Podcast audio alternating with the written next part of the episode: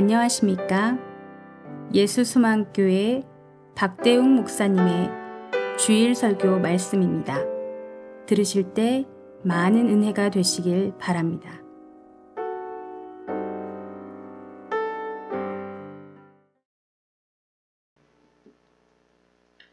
오늘 우리에게 주신 하나님의 말씀은 신약 성경 갈라디아서 5장 1절부터 15절까지의 말씀입니다. 제가 봉독해 드리겠습니다. 그리스도께서 우리를 자유롭게 하려고 자유를 주셨으니 그러므로 굳건하게 서서 다시는 종의 멍에를 매지 말라. 보라, 나 바울은 너에게 말하노니 너희가 만일 할례를 받으면 그리스도께서 너희에게 아무 유익이 없으리라.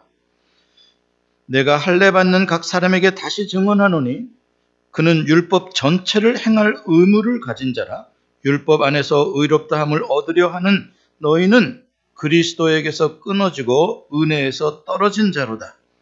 우리가 성령으로 믿음을 따라 의의 소망을 기다리노니 그리스도 예수 안에서는 할례나 무할례나 효력이 없으되 사랑으로서 역사하는 믿음뿐이니라.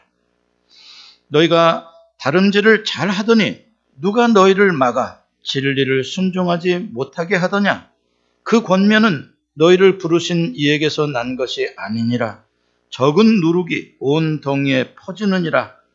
나는 너희가 아무 다른 마음을 품지 아니할 줄을 주 안에서 확신하노라. 그러나 너희를 요동하게 하는 자는 누구든지 심판을 받으리라. 형제들아, 내가 지금까지 할례를 전한다면 어찌하여 지금까지 박해를 받으리요? 그리하였으면 십자가의 걸림돌이 제거되었으리니 너희를 어지럽게 하는 자들은 스스로 베어버리기를 원하노라.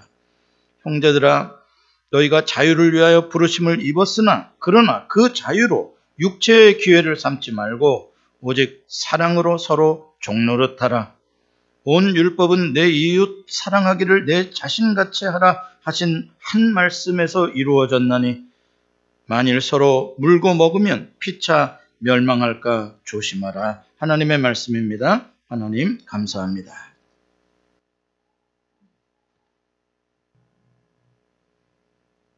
기도하시겠습니다. 주님 우리에게 큰 믿음을 주옵소서. 주님 언제나 말씀으로 우리를 찾아와 주시고 말씀으로 위로하시며 말씀으로 우리의 무거운 짐을 벗겨 주시는 주님의 그 능력의 생명의 말씀으로 오늘도 힘들고 무거운 짐을 지고 주의 전에 찾아온 모든 성도들의 짐이 벗겨지는 복을 주옵소서 예수님의 이름으로 기도합니다. 아멘.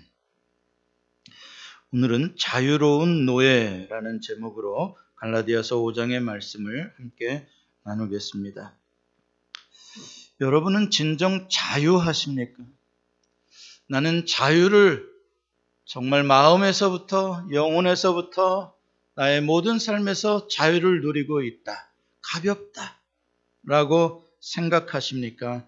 아니면 뭔지는 모르겠는데 나는 묶인 것 같고 눌린 것 같고 갇힌 것 같은 그런 안타까움과 그러한 삶의 고난으로 힘들어하지는 않으십니까?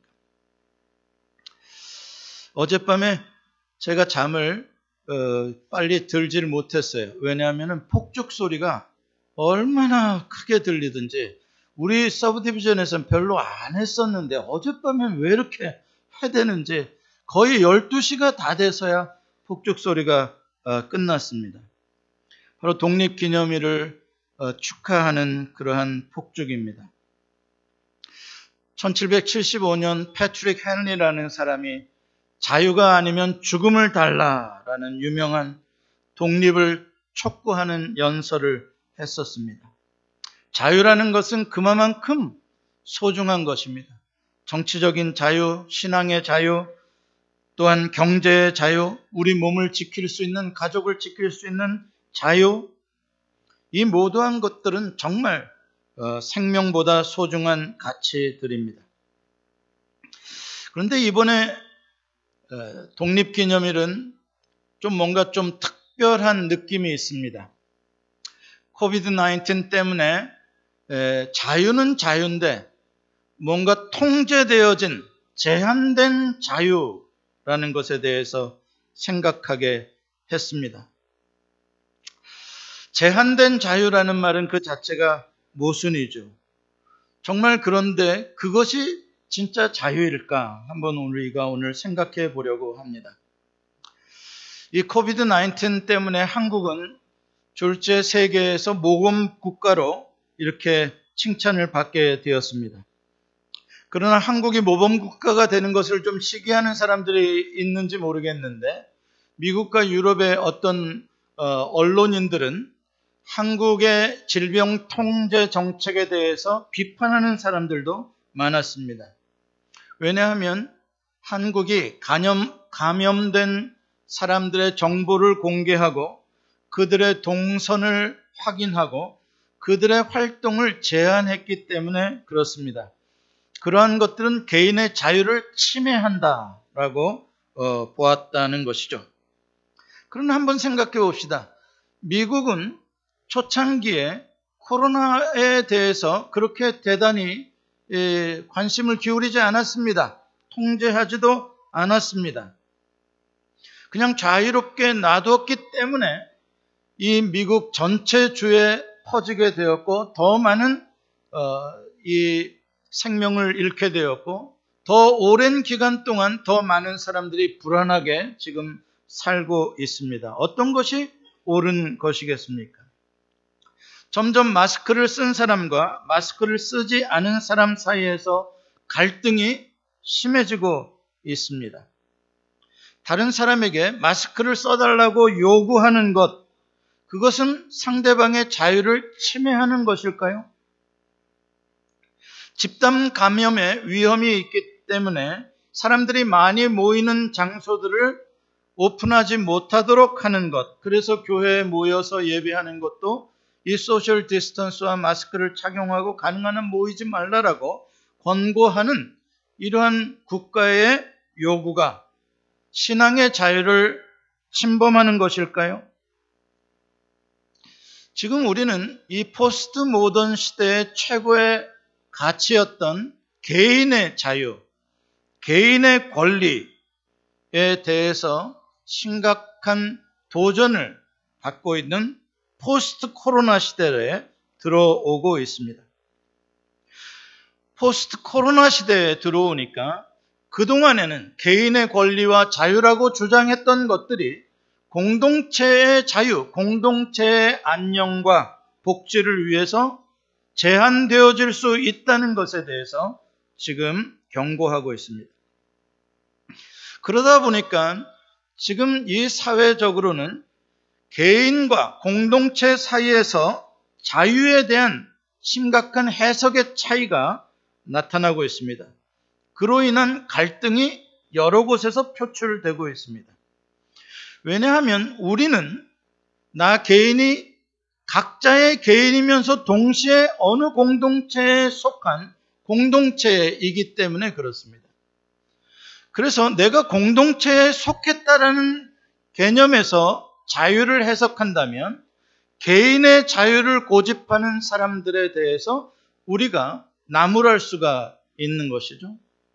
또 반대로 공동체의 이익과 자유라고 하면서 나의 개인적인 자유를 침범하게 된다면, 나의 권리를 침범하게 된다면 또 우리는 다른 생각을 하게 될 것입니다. 이렇게 우리 자신이 어떤 입장에 서느냐에 따라서도 자유에 대한 개념이 달라질 수가 있는 것입니다. 그래서 서로 다투는 것이죠. 그렇다면 하나님께서 우리에게 주셨던 그 free will, 우리에게 주셨던 그 자유라는 것은 어떤 개념이었을까? 우리가 성경으로 돌아가서 하나님이 주시는 자유에 대한 데피니션을 우리가 배워야 할 것입니다. 그래서 우리가 그 자유를 모든 사람들이 인식하고 그 자유에 맞게 살아갈 때에 개인과 공동체가 함께 번영하는, 함께 행복하고 진정한 자유를 누리는 세상이 될 것입니다. 오늘 본문의 수신자인 갈라디아 교회는 사도 바울의 선교로 복음을 듣고 구원을 받은 이방인들의 교회입니다. 그들은 유대인이 아니었지만 예수 그리스도께서 우리들의 모든 모든 인종을 초월한 모든 사람의 죄를 대속하시고 또 부활하심으로써 그 하나님의 은혜로 구원을 받았다라는 이 바울의 복음을 듣고 그들은 구원을 받을 수 있었습니다. 복음이란 이렇게 한 개인의 혈통이나 개인의 능력이나 개인의 의로움에 상관없이 오직 예수 그리스도께서 성취해 주신 완전한 의를 믿음으로 우리가 선물로 받음으로 말미암아 구원에 이르는 이 놀라운 하나님의 은혜가 곧 굿뉴스 복음이라는 말씀입니다.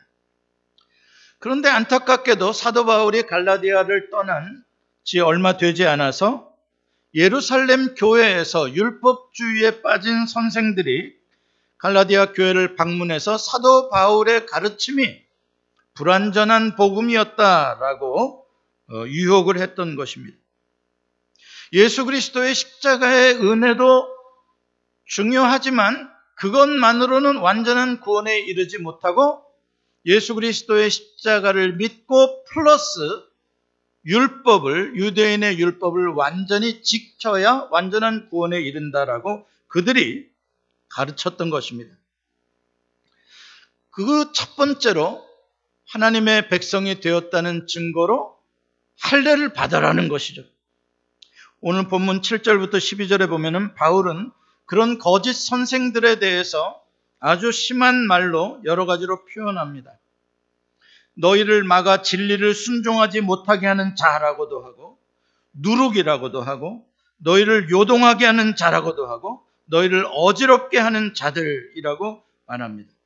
그러면서 이런 자들은 누구든지 심판을 받으리라라고 강하게 저주하는 것을 보게 됩니다.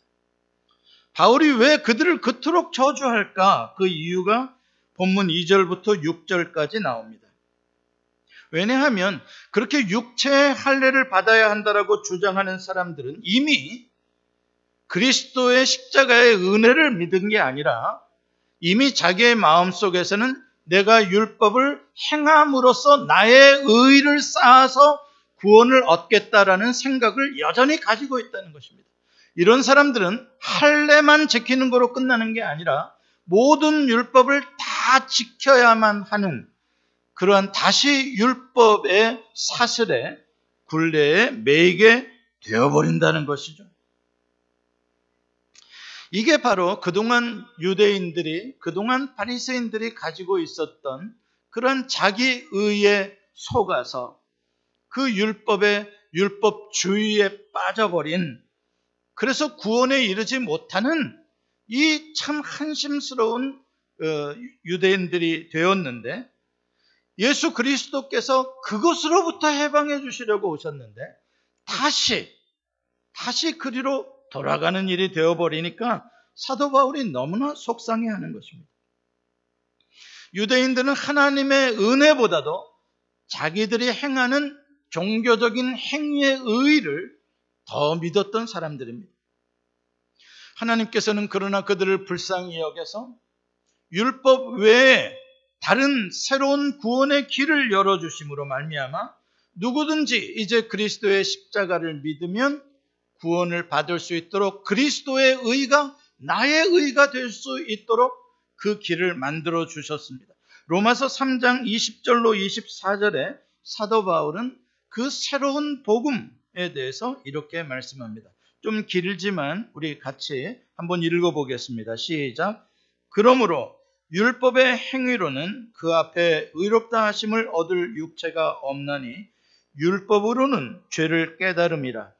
이제는 율법 외에 하나님의 한 의가 나타났으니 율법과 선지자들에게 증거를 받은 것이라 곧 예수 그리스도를 믿는 믿음으로 말미암아 모든 믿는 자에게 미치는 하나님의 의인이 차별이 없느니라 모든 사람이 죄를 범하였음에 하나님의 영광에 이르지 못하더니 그리스도 예수 안에 있는 속량으로 말미암아 하나님의 은혜로 값없이 의롭다 하심을 얻은 자 되었느니라. 아멘.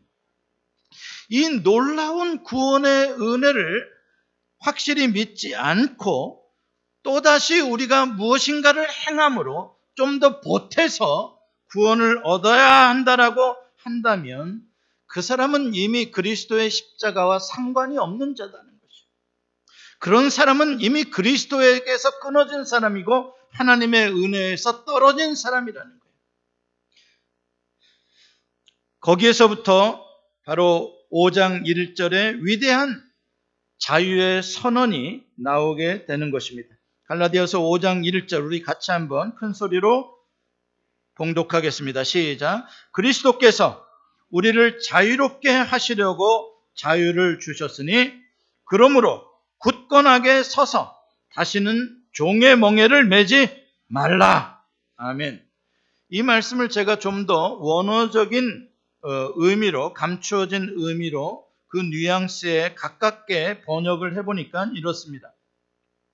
그리스도께서 우리를 정죄의 사슬에서 풀어주신 그 자유 안에서 그러므로 굳건하게 서서 다시는 종의 멍에를 씌우려는 세력의 덫에 걸리지 말아라. 이런 말입니다. 무슨 뜻입니까?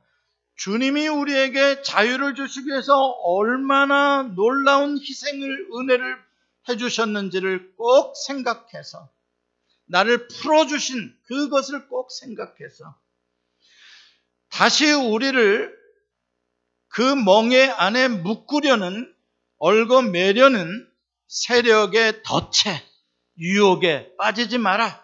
그들의 공격에 넘어가지 말라 라고 말하는 것입니다. 그 자유를 굳건하게 지켜내라 라는 말입니다. 자, 그렇다면 마귀가 우리 앞에 쳐놓은 덫이 무엇이라는 겁니까? 오늘 본문의 1차적인 의미로는 율법주의이고 또 우리의 삶에서 우리가 경험하는 다른 덫들은 돈에 대한 걱정이고 어느 때는 신분에 대한 걱정이고 다른 사람에 대한 미움에 대한 그러한 덫이고 아니면 삶의 염려와 미래에 대한 불안감들에 대한 덫이고 어떤 사람은 자기가 과거에 범하고 지금도 범하고 있는 죄에 대한 죄책감의 덫에 빠지는 것입니다. 마귀가 그런 다양한 덫을 그런 네트를 마치 어, 그물로 바다에 던져서 물고기를 잡듯이 마귀가 그런 그물들을 이런 그물 저런 그물들을 우리에게 던져서 그 안에 우리가 꼼짝 못하게 하려고 지금도 공격하고 있다는 것입니다. 그러니까 굳건하게 서서 정신을 차리고 긴장감을 늦추지 말고 우리가 그러한 덫에 빠지지 않아야 한다는 것입니다. 그러려면 지금의 우리의 삶을, 나를 내가 점검해 볼 수 있어야 합니다. 혹시 여러분들 무엇에 지금 묶여 있는 것 안 계십니까? 갇혀 있는 것 안 계십니까? 내 뜻대로 안 되는 것이 무엇이 있지 않습니까? 담배를 끊어봐야 되겠는데 이게 내 뜻대로 안 돼. 아니, 나 도박을 좀 안 해야 되겠는데 아, 내 마음대로 안 돼. 이 나쁜 습관을 좀 끊어야 되겠는데 내 마음대로 안 돼. 이런 것들이 있지 않습니까? 묶여 있는 겁니다. 아, 그 정도 가지고 뭐 묶였다고 합니까? 그 정도로 끝나지 않습니다.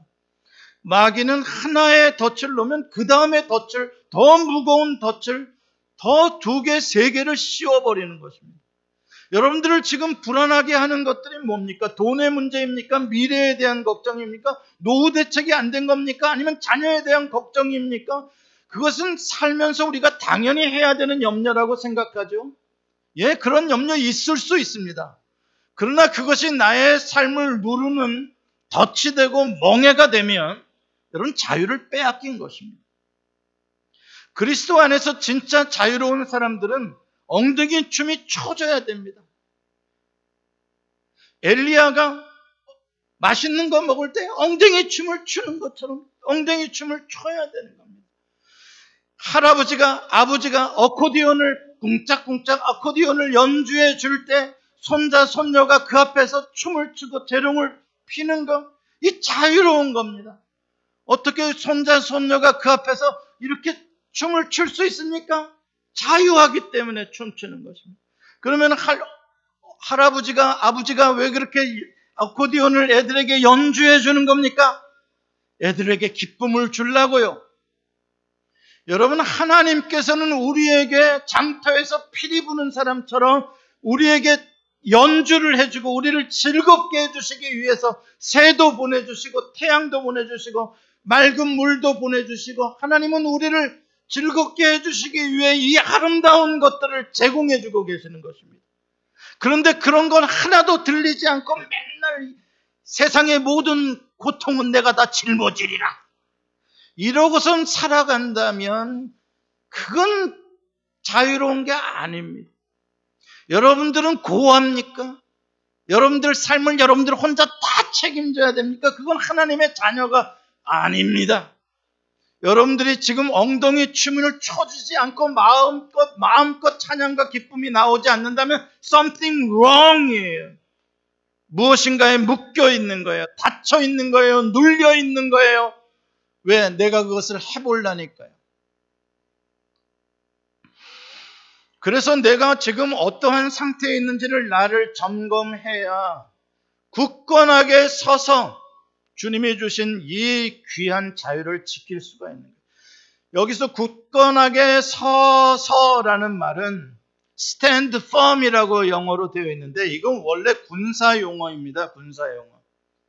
앞으로 가 뒤로 돌아 전진하는 것과 똑같은 군사 용어예요. stand firm이라는 거는 여러분들이 옛날 고대에 전쟁 영화를 보시면 아실 거예요. 적군이 기마병을 앞세워 가지고 뒤에서는 또 궁 화살을 쏘는 부대를 뒤에 삼고 긴 창을 들고 적군이 우리 땅을 침범해 들어올 때 수십만의 대군이 침범해 들어올 때 우리 땅의 군사들은 어떻게 합니까? 줄을 서서 창과 방패를 들고 그들을 맞서야 됩니다. 그러면 그들은 질풍노도처럼 무섭게 그 큰 말을 가지고 전차를 가지고 밀고 들어옵니다. 그때 지휘관이 병사들에게 뭐라고 하는지 아십니까? Stand firm입니다. 꼼짝 말고 그 자리를 두려워하지 말고 한 치도 뒤로 물러서지 말고 네가 있는 자리를 지켜라. 주님이 주신 자유를 요만큼도 빼앗기지 않으려고 정신 차리고 지키는 군사의 삶을 살아라는 그러한 말씀입니다. 그러므로 대속의 은혜를 받은 우리가 십자가의 그 보혈의 공로로 내가 이 자유를 얻게 되었다는 이 자유의 소중함, 이 내가 가지고 있는 이 자유의 가치를 알아야 목숨을 바쳐서 이 자유를 지킬 수 있는 것입니다. 나를 모든 속박에서 돈의 노예, 나쁜 습관의 노예, 그 어떠한 이 세상이 나에게 부여하는 덫에서, 멍에에서 나를 풀어주신, 그래서 온전하게 자유하게 해주신 그 하나님의 은혜가 얼마나 놀라운지를 알게 될 때, 다시는 어떠한 것으로부터도 노예로 살지 않겠다. 다시는 죄를 짓고 살고 싶지 않다. 라는 내 마음에 결단이 서는 것입니다.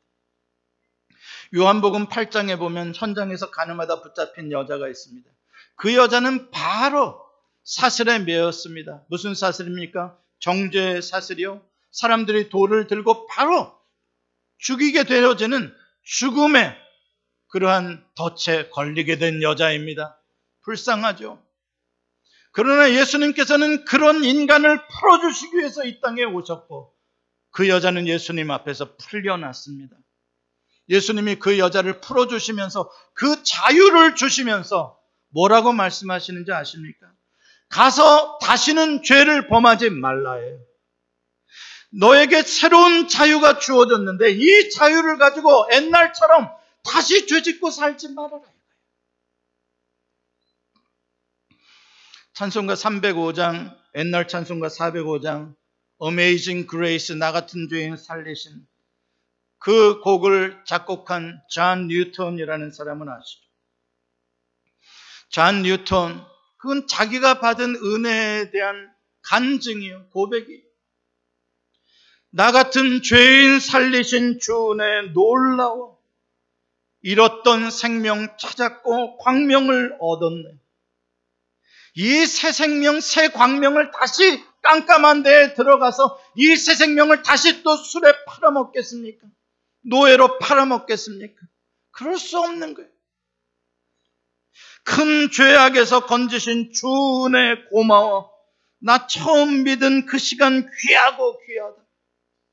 이렇게 얻은 자유를 다시 또 죄악에 팔아먹겠습니까? 그럴 수 없는. 존 뉴턴은 아프리카에서 흑인들을 노예로 잡아다가 배에다 실어서 영국에 가져와서 팔아먹는 노예선의 선장이었습니다. 그가 한 번은 노예를 가득 배에 싣고 대서양을 건너올 때 무려 11일 동안 큰 허리케인을 만났습니다. 정말 죽음의 고비를 날마다 날마다 11일 동안을 보내면서 그가 거기서 하나님 앞에 무릎을 꿇고 통회를 합니다. 회개를 했습니다. 하나님은 그의 회개를 받으시고 그 풍랑에서 그를 건져 주셔서 무사히 영국에 도착할 수 있게 됐고 그 회심 이후에 그는 복음을 전하는 목사로 다시 살게 되어서 무려 40년 동안을 영혼을 구원하는 사명을 감당하게 되었습니다. 그렇습니다. 나 같은 죄인 살리신 그 은혜 놀라워 이 찬송을 진심으로 날마다 부를 수 있는 사람이라면 절대 죄 짓고 살지 못합니다.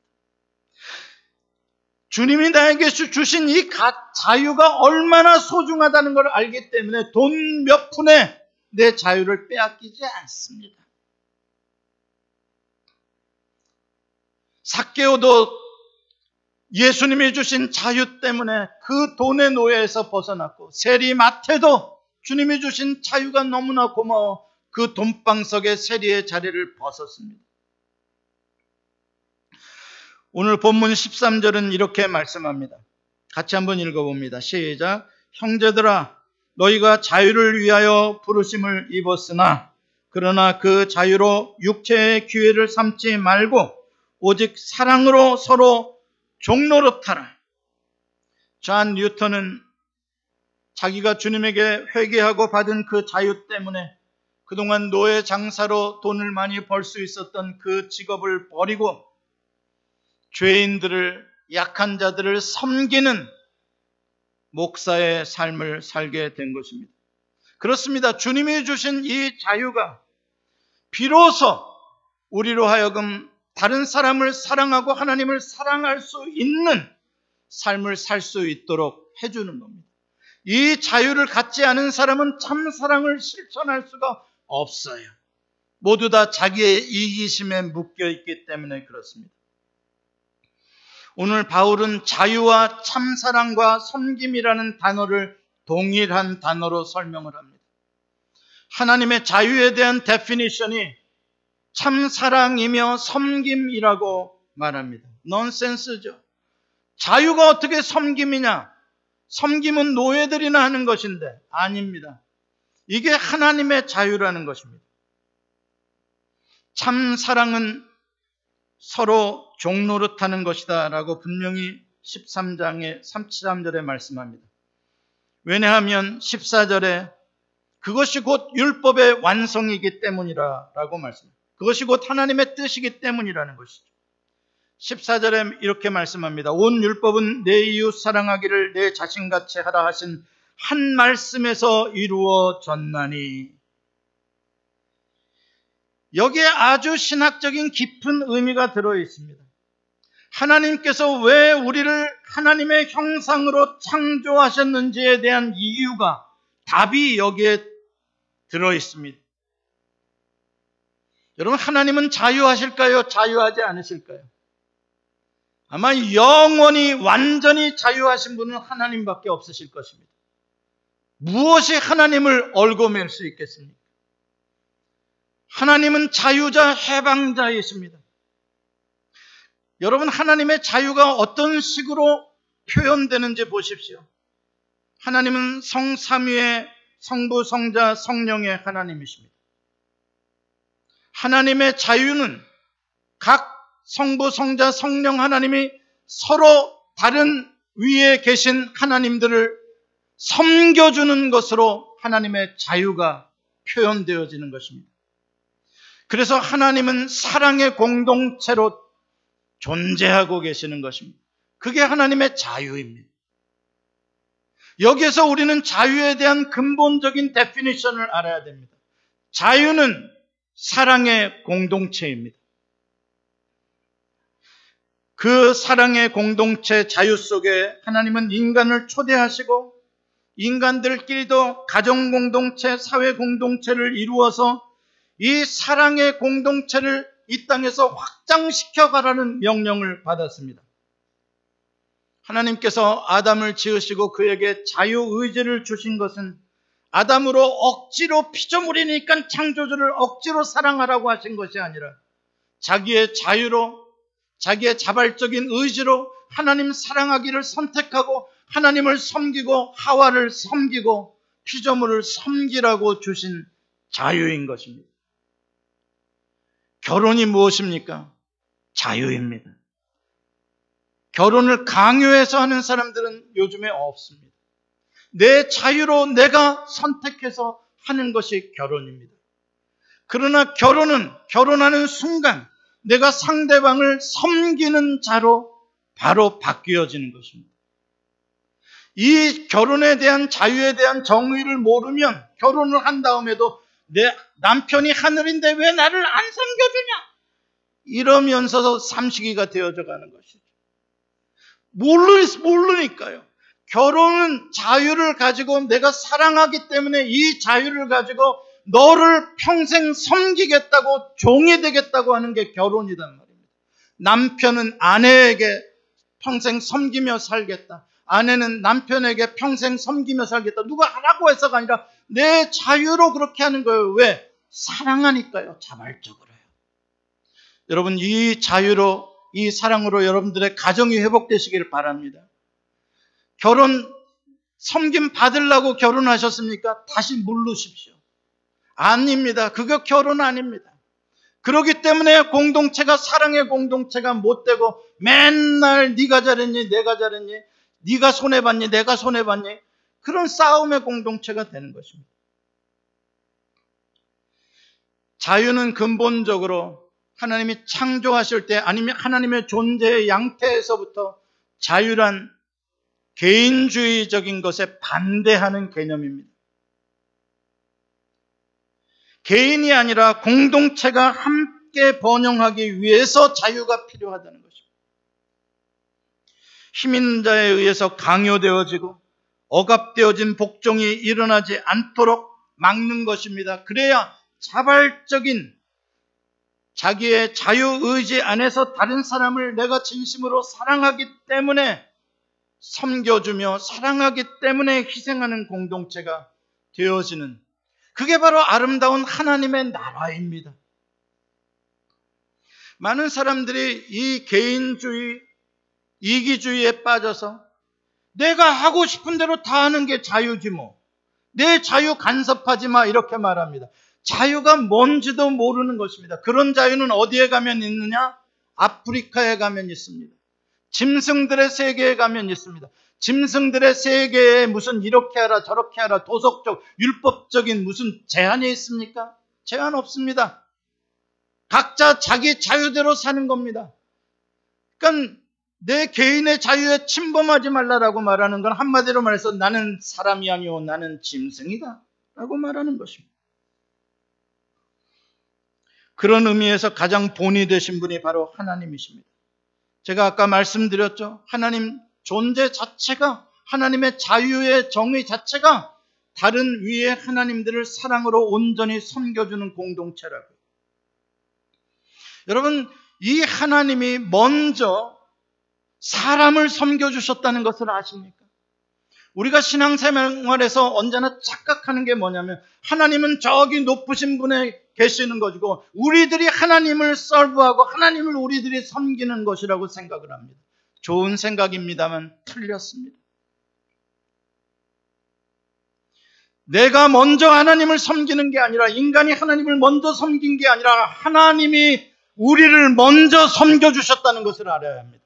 지금도 마찬가지입니다. 하나님이 먼저 나를 섬겨주시는 것이지 내가 먼저 하나님을 섬겨드리는 게 아닙니다.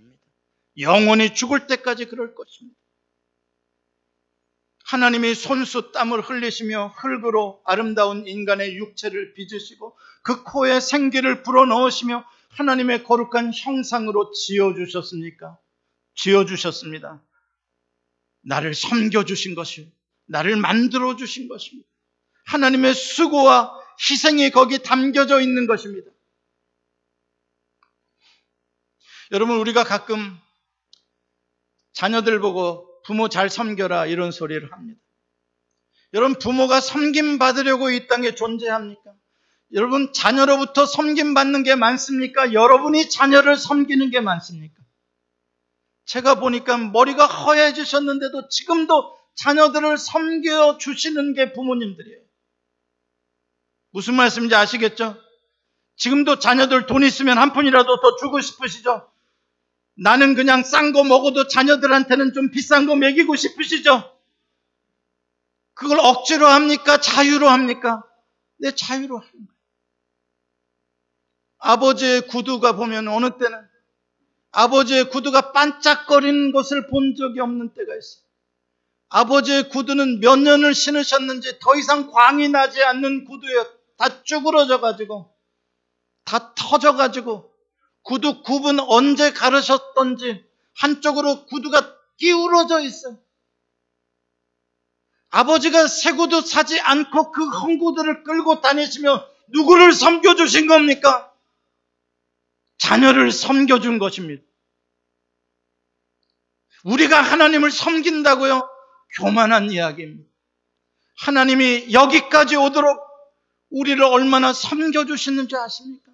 앞으로도 얼마나 주님이 우리를 섬겨주실 줄 아십니까? 히브리인들, 애굽의 노예들, 그까짓 것들, 이 세상의 그 정말 버러지 같은 존재들, 하나님은 그들을 사랑하시고 그들을 구원하시며 광야에서 그들이 헐벗고 매막 굶주리지 않게 하기 위해서 하나님은 영광의 보좌를 버리시고 그 광야에 여덟 평짜리밖에 되지 않는 여러분 거라지 정도밖에 되지 않는 그 텐트 속으로 하나님이 무릎을 굽히시고 들어오셔서 거기서 사시기로 결정하신 것입니다. 거기서 무슨 애해하고 무슨 짐승 가지고 오는 거 받아 잡수시려고 글로 오셨다고 생각하십니까? 하나님을 모르시는 이야기입니다. 하나님은 높은 영광을 버리시고 그 낮은 히브리인들을 섬겨주시려고 텐트 속에 내려오신 것입니다. 나사렛의 어린 마리아의 몸을 빌려서 하나님은 작은 태아가 되셨습니다. 말 구유의 작은 어린 아이가 되셨습니다. 그리고 이렇게 말씀하십니다. 인자가 온 것은 섬김을 받으려 함이 아니라 도리어 섬기려 하고 자기 목숨을 많은 사람의 대속물로 주려 함이니라. 우리 하나님이 섬김을 받으러 오신 것이 아니라 섬, 우리를 섬겨주, 우리가 누군데 죄인인데 하나님을 배신하고 지금도 하나님보다는 돈을 더 섬기고 내 자식을 더 섬기고 내 인생을 더 섬기려고 하는 요 배은만덕한 것들 지옥불에 다 넣어도 시원치 않을 것들을 위해서 하나님은 오히려 목숨을 내어주시면서 섬겨주시기 위해 이 땅에 오셨다고 말씀하십니다. 예수님께서 허리에 수건을 두르시고 제자들의 발을 일일이 씻겨주시며 가장 종 중에서도 비천한 종의 모습을 보여주셨습니다. 섬김의 모본이십니다. 십자가에서 물과 피를 다 쏟을 만큼 여러분을 섬겨주셨고 앞으로도 그렇게 섬겨주실 것입니다. 그 주님이 말씀하십니다. 내가 주와 선생이 되어 너희 발을 씻었으니 너희도 서로, 서로 발을 씻어주는 것이 옳으니라. 이게 뭐라고요? 이게 십자가의 사랑이라는 겁니다. 이게 하나님의 자유라는 것입니다. 하나님의 자유가 우리에게 이렇게 나타난 것입니다. 그러므로 이 하나님의 자유, 이 십자가의 자유를 가진 사람은 이제 어떻게 살아야 되겠습니까? 내 자유를 지키기 위해서 죄를 희생시켜야 되겠습니까? 그건 이 세상 사람들이 주장하는 자유죠. 그와 정반대입니다. 나의 자유, 나의 권익을 지키기 위해 다른 사람을 희생하지 않습니다. 오히려 다른 사람의 권익과 자유를 보호해주기 위해 내가 희생해 주는 것이고, 연약한 자들을 섬겨주기 위해서 나의 자유를 사랑으로 쓰는 것입니다. 그게 네 십자가를 지고 나를 따라오라는 주님의 말씀입니다. 그게 진정한 자유입니다. 우리는 예수 그리스도의 십자가의 그 은혜를 지를 때, 짊어질 때, 그 주님이 짊어주신 그 짐이 주님의 멍해가 우리를 자유롭게 하는 것입니다. 역설이죠. 이제 주님께서 우리에게 주신 이 자유는 나로 하여금 다른 사람을 섬기는 것을 지극히 자연스럽게 만들어줍니다. 다른 사람들을 섬기면 자존심이 상하는 게 아니라 행복해지게 만듭니다. 그게 주님이 나에게 주신 자유입니다. 어제 여러분들 오늘 오셔서 쾌적하게 쓰시라고 화장실 바닥을 그냥 막대걸레로 닦을 수도 있을 텐데 구석구석 꼼꼼하게 닦기 위해서 소독 페이퍼를 가지고 쭈그리고 앉아가지고 그 바닥을 구석구석 헤매고 당기시는 한 권사님의 모습을 보았습니다. 누가 봐줘서가 아니라 여러분 그게 싫어서 억지로 그게 되겠습니까?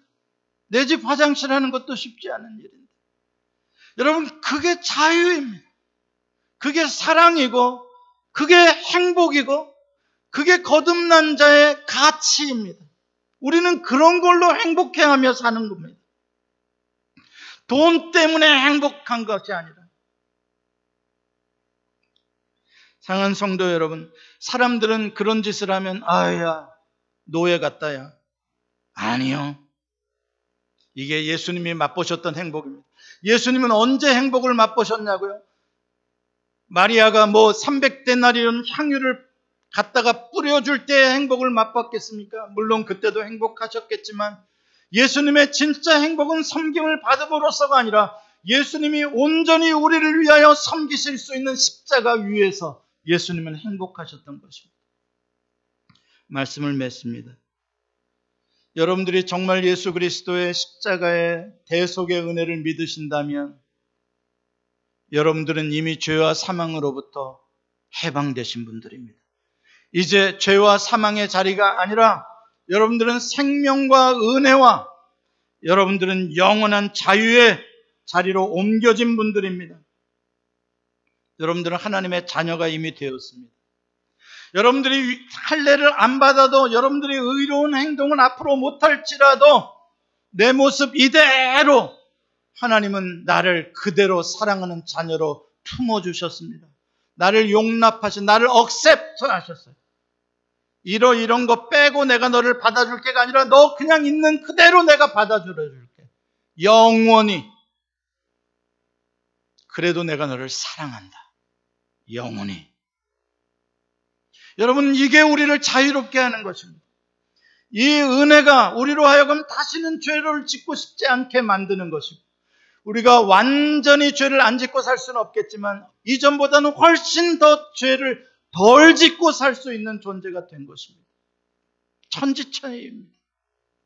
사랑하는 성도 여러분, 주님이 나를 이렇게 받아주셨는데 하물며 나는 얼굴 색깔로 인종으로 죄는 받아들여 줄 수 없다라고 말할 수 있다면 그 사람이 십자가의 사랑을 아는 사람입니까? 믿는 사람입니까?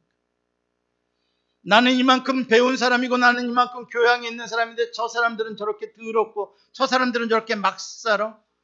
이렇게 배척하는 것이 십자가의 은혜입니까? 사랑입니까? 아니야.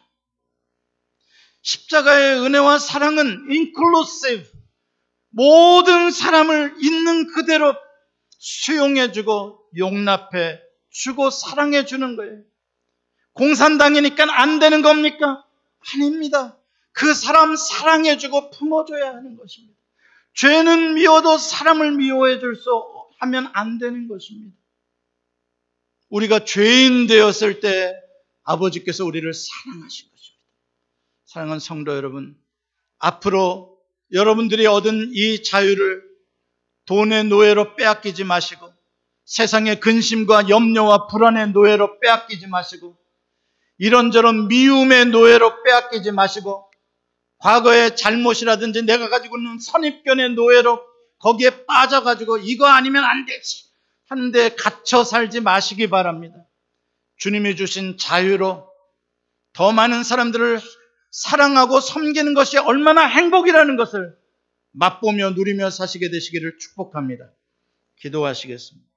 오 하나님 아버지, 아버지 연주해 주시는 이 아름다운 복음 안에서 춤추게 하옵소서, 뛰놀게 하옵소서, 십자가 앞에서 모든 내 죄, 짐이 풀렸음에 대해서 찬송하게 하옵소서. 예수님의 이름으로 기도합니다. 아멘. 예수 소망 교회는 조지아주 스와니에 위치해 있으며 주소는 367 1 스미스타운 로드 스와니 조지아 30024이고 전화번호는 770-375-0900입니다. 주일 1부 예배는 오전 8시 30분, 2부 예배는 오전 11시에 있습니다. 예수 소망교회의 소개와 사역은 인터넷 주소 www.jesushopechurch.org로 오시면 찾아보실 수 있습니다. 감사합니다.